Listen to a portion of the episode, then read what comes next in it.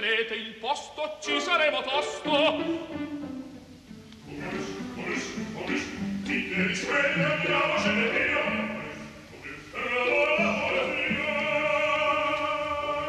Momus, il caffè dell'opera. Buongiorno, benvenuti all'ascolto del programma di Laura Zanacchi, impegnata oggi anche nella regia, la responsabilità tecnica di Luciano Panici. Buongiorno da Sandro Cappelletto. Oggi Momus va nel 600, nel 600 eh, romano e non solo, protagonista della puntata sarà la musica di Giacomo Carissimi perché domani, domenica 12 gennaio, anniversario della morte di Carissimi avvenuto il 12 gennaio del 1674, nella chiesa di Santa Maria dell'Anima ci sarà l'esecuzione della sua messa su l'homme armé, l'uomo armato. Questo è uno dei grandi fiumi, mm, ma nemmeno sotterranei, proprio che scorrono in superficie lungo secoli della musica europea. La melodia dell'homme armé anonima nata in un contesto popolare, ha incuriosito, affascinato tanti, tantissimi compositori attraverso i secoli. Da dove nasce questa melodia? Probabilmente in ambito francese, cantata da un esercito che cammina, che si sposta da una battaglia all'altra. Proviamo a sentire questa ricostruzione.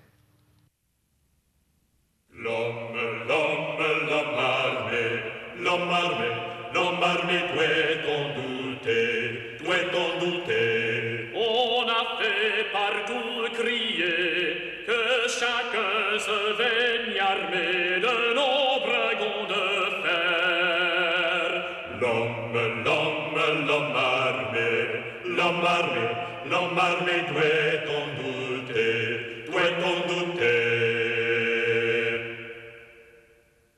Sono i Tally Scholars eh, con il gruppo fondato da Peter Phillips che hanno interpretato questa che viene eh, ritenuta la prima versione di questa melodia popolare. Nessuna fonte ne ha tramandato la veste originale. Le più antiche composizioni in cui essa compare scritta naturalmente, quindi successiva alla versione originale orale, sono due chanson, canzoni, l'ambito è francese, polifoniche del 1400. Ed è questa, oggi il manoscritto di questa, la prima versione è conservato nella biblioteca dell'Università di Yale un altro è conservato come manoscritto alla biblioteca casanatense eh, di Roma. Il primo autore con un nome e cognome che abbia ripreso questa melodia popolare, l'homme armé, è considerato Bousnois, un autore eh, francese, eh, riportato come fonte all'inizio del 1500 e ascoltiamo il Kyrie dalla sua messa sull'homme armé e questo è un elemento di grande fascino, una canzone militaresca e popolare che diventa il tema portante di una messa. Evidentemente era così diffusa che suonava familiare alle orecchie del pubblico. il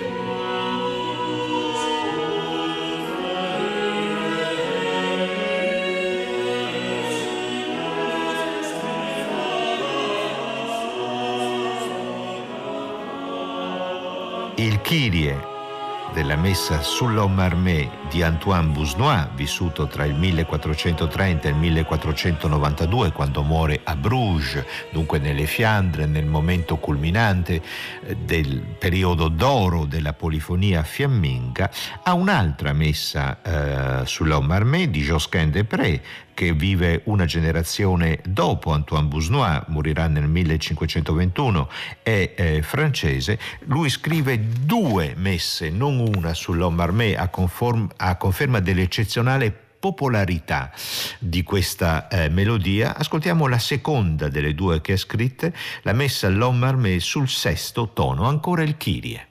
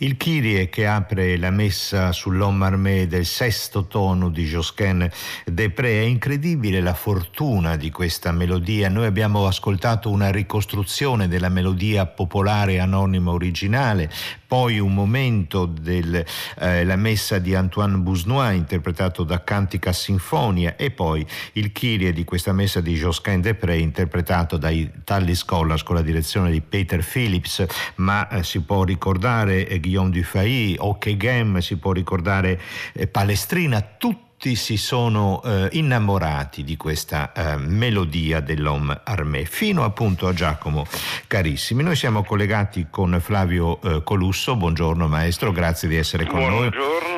Sandro, buongiorno, saluti a tutti gli ascoltatori. Perché domenica 12 gennaio, eh, domani, lei eh, eseguirà all'interno della funzione liturgica in lingua latina alla Chiesa Romana di Santa Maria dell'Anima alle 19.30 appunto la messa ehm, sull'Homme Armé di Giacomo Carissimi che è considerata l'ultima intonazione di questa fortunatissima melodia. Siamo nel colmo del Seicento romano.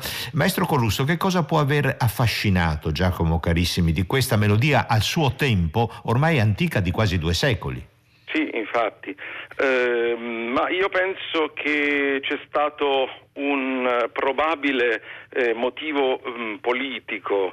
Eh, si è firmata, come sappiamo, eh, la pace di Vestfalia, cioè la famosa eh, fine della guerra dei trent'anni, che ha potuto eh, stravolgere una situazione eh, politica e eh, avviare nuova, un nuovo periodo appunto di pace. Eh, noi riteniamo, ma non abbiamo nessuna certezza perché sul nostro maestro Giacomo le certezze sono assolutamente impossibili da dare, non abbiamo nessun autografo, nessuna reale cronologia, a parte le poche ehm, pubblicazioni che sono uscite durante la sua vita. Eh, e dunque eh, diciamo che andiamo avanti eh, sulla scia, come hanno detto molti studiosi, a cui io devo dire mi eh, sono completamente d'accordo, sul mito Giacomo Carissi è un grande mito, eh, però cosa però che riferimento... mi ha affascinato sì. devo dire Prego. che è proprio questa, questa, forza e questa dolcezza insieme, dunque una lotta, una, una, una battaglia spirituale che all'epoca invece era, era invece ben, ben, viva proprio dall'inizio del Seicento. Ecco, questo è molto importante, noi, è molto difficile per noi ehm, contestualizzare. Sappiamo invece che essendo la musica sia nelle sue rappresentazioni teatrali sia nelle sue rappresentazioni e celebrazioni liturgiche il primo mezzo di comunicazione del tempo, dobbiamo pensare a un'epoca in cui non c'erano le notizie, non c'era la radio, non c'era la televisione, non c'era il cinema, c'era la musica e le grandi funzioni alle quali partecipavano tante persone e esatto. un modo di trasmettere dei messaggi politici era proprio la chiesa e il teatro durante le rappresentazioni. Dunque è molto probabile che si voglia dare questo messaggio sia di lotta che di possibile pace attraverso la messa dell'Homme Armé, ricordo in esecuzione domani 12 gennaio alla chiesa di Santa Maria dell'Anima. Ascoltiamo un estratto, maestro Colusso, sì. di una vostra registrazione avvenuta a Pordenone un paio di anni fa, è il Kyrie appunto dalla messa sull'Homme Armé di Giacomo Carissimi. il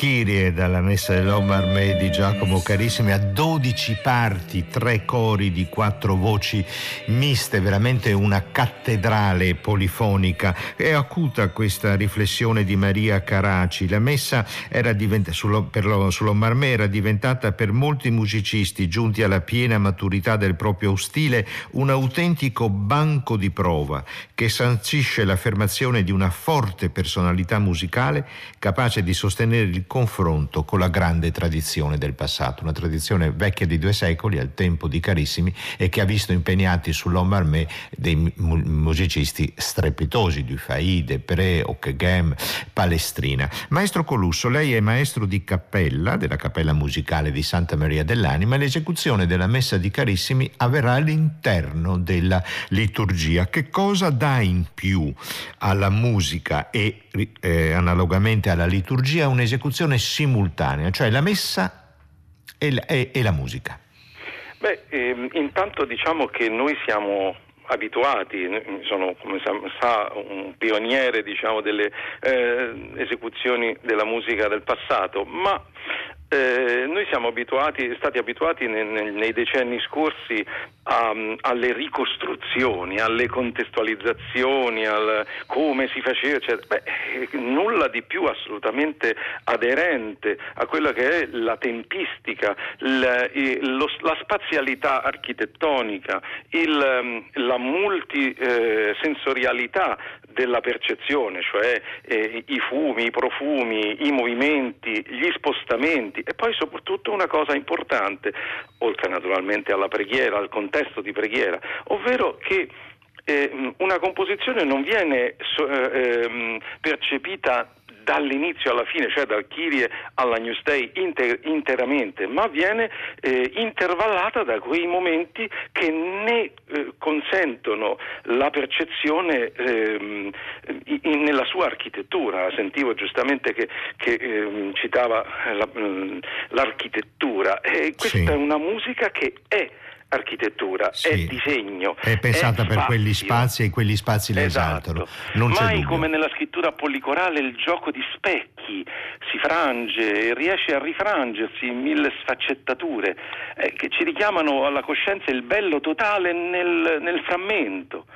Eh, di contro il rispetto dell'unicità del solo, perché qui c'è un dialogo continuo fra le parti soli e le parti eh, di, di tutti ogni parte è unica, è irripetibile, ma mai come in questo insieme nuovo e antico linguaggio, diciamo, sviluppato nella, nella, civiltà della poetica della società di quel tempo, il disegno delle entrate vocali e strumentali può essere assonante eh, a quella metamorfosi della percezione ottica della posizione degli interpreti e dei partecipanti. Questo concetto dell'omnes è un, che tra l'altro si, si riprende eh, la numerologia scelta dal Carissimi eh, di mettere tre cori 3 eh, 4, da quattro sì, voci, sì. cioè il numero 12, 12, è assolutamente il numero del totale, il numero dell'assemblea, il numero della, della, mm, di, di, Cristo come, ehm, eh, come eh, risonanza eh, eh, in noi, nelle, nelle 12 tribù, nelle 12 porte, nelle, eccetera, eccetera. Insomma,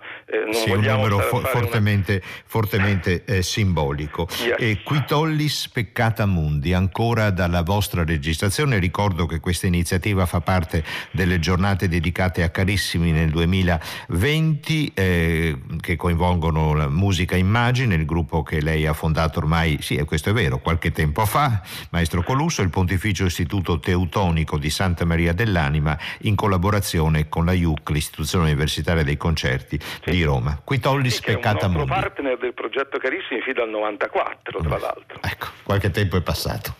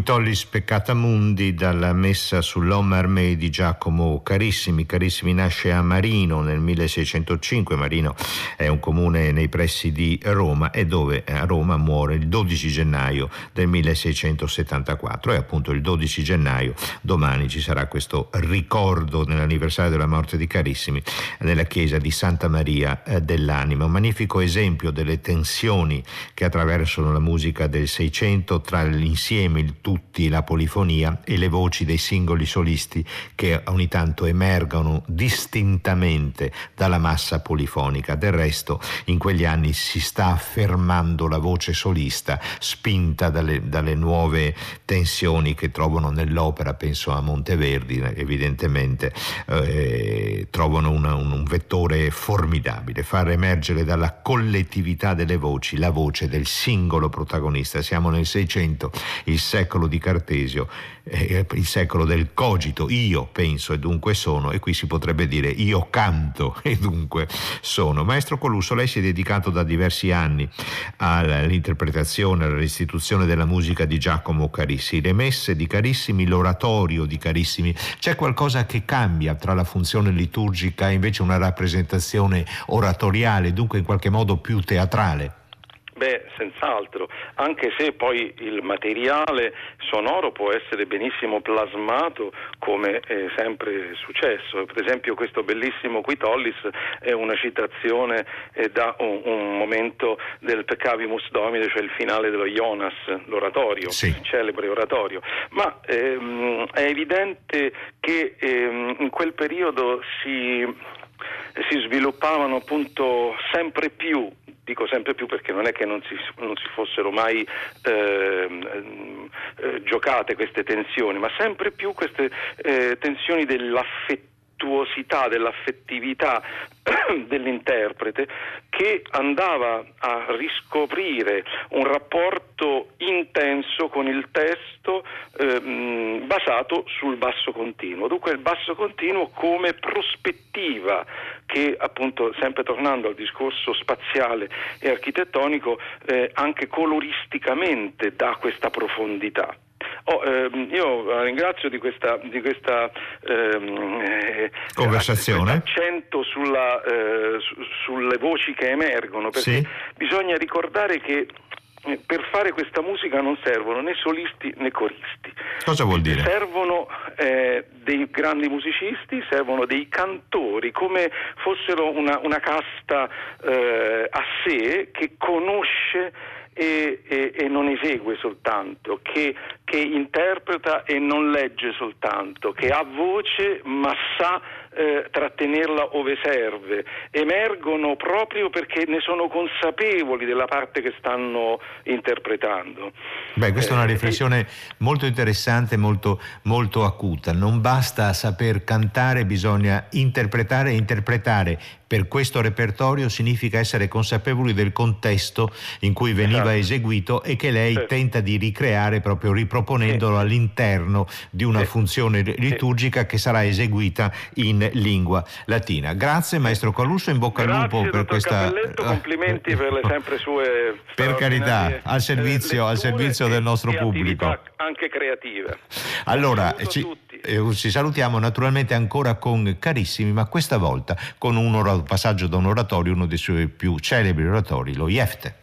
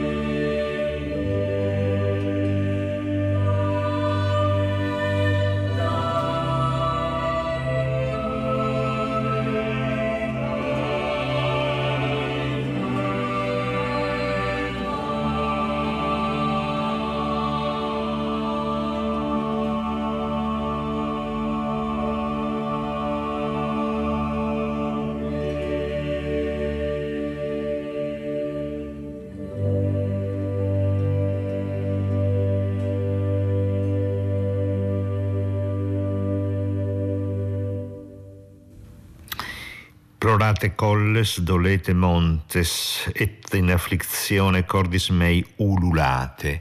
E il, l'eco, il coro ulula a questo grido di figlia eh, monti, valli, piangete, addolorati, è il lamento della figlia, perché nello Jefte, Jefte è un giudice di Israele che viene cacciato dalla sua comunità a causa della nascita ritenuta illegittima, fa un voto alla divinità.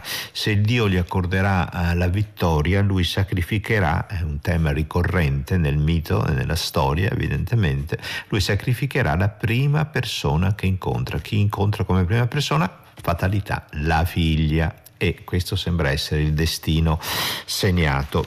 Parlavamo col maestro Colusso dell'emergere della voce solista già in quegli anni rispetto alla comunità corale e questo è un esempio, proprio questa è una vera e propria aria, eh, lo Jefte di Carissimi nelle esecuzioni di John Elliott Gardiner con i, eh, con i componenti del suo mm, Monteverdi Choir e i solisti eh, barocchi. L'aria, la voce, la singola voce è emersa prepotentemente oramai. Il Seicento è un secolo dal punto di vista musicale meraviglioso, affascinante, ancora in gran parte inesplorato, in cui anche il colto e il popolare, gli spunti che, anonimi che nascono nascono dalla musica popolare entrano, del resto l'Omarmé è questo, eh, entrano anche all'interno dei compositori di area colta. Ecco una canzonetta di Girolamo Frescovaldi, Se Laura Spira.